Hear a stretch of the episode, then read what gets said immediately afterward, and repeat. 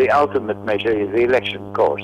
If people don't trust the government, it shows up in the elections. That is the most scientific way of measuring trust, actually.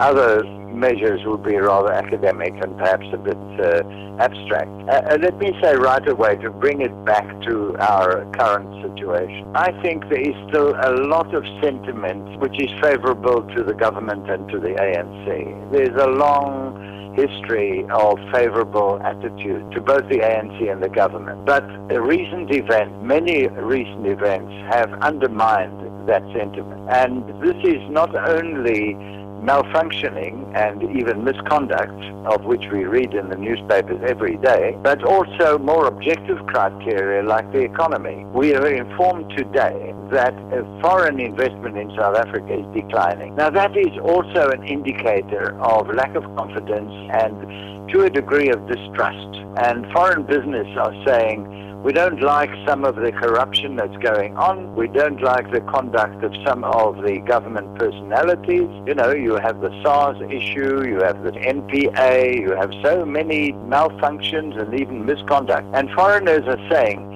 where you have this kind of misconduct within government, you have a lack of trust and therefore a lack of investment. So, you know, the key question of trust is also linked to confidence. Do people have confidence in a government where there is corruption? And this, I think, is one of our major problems today.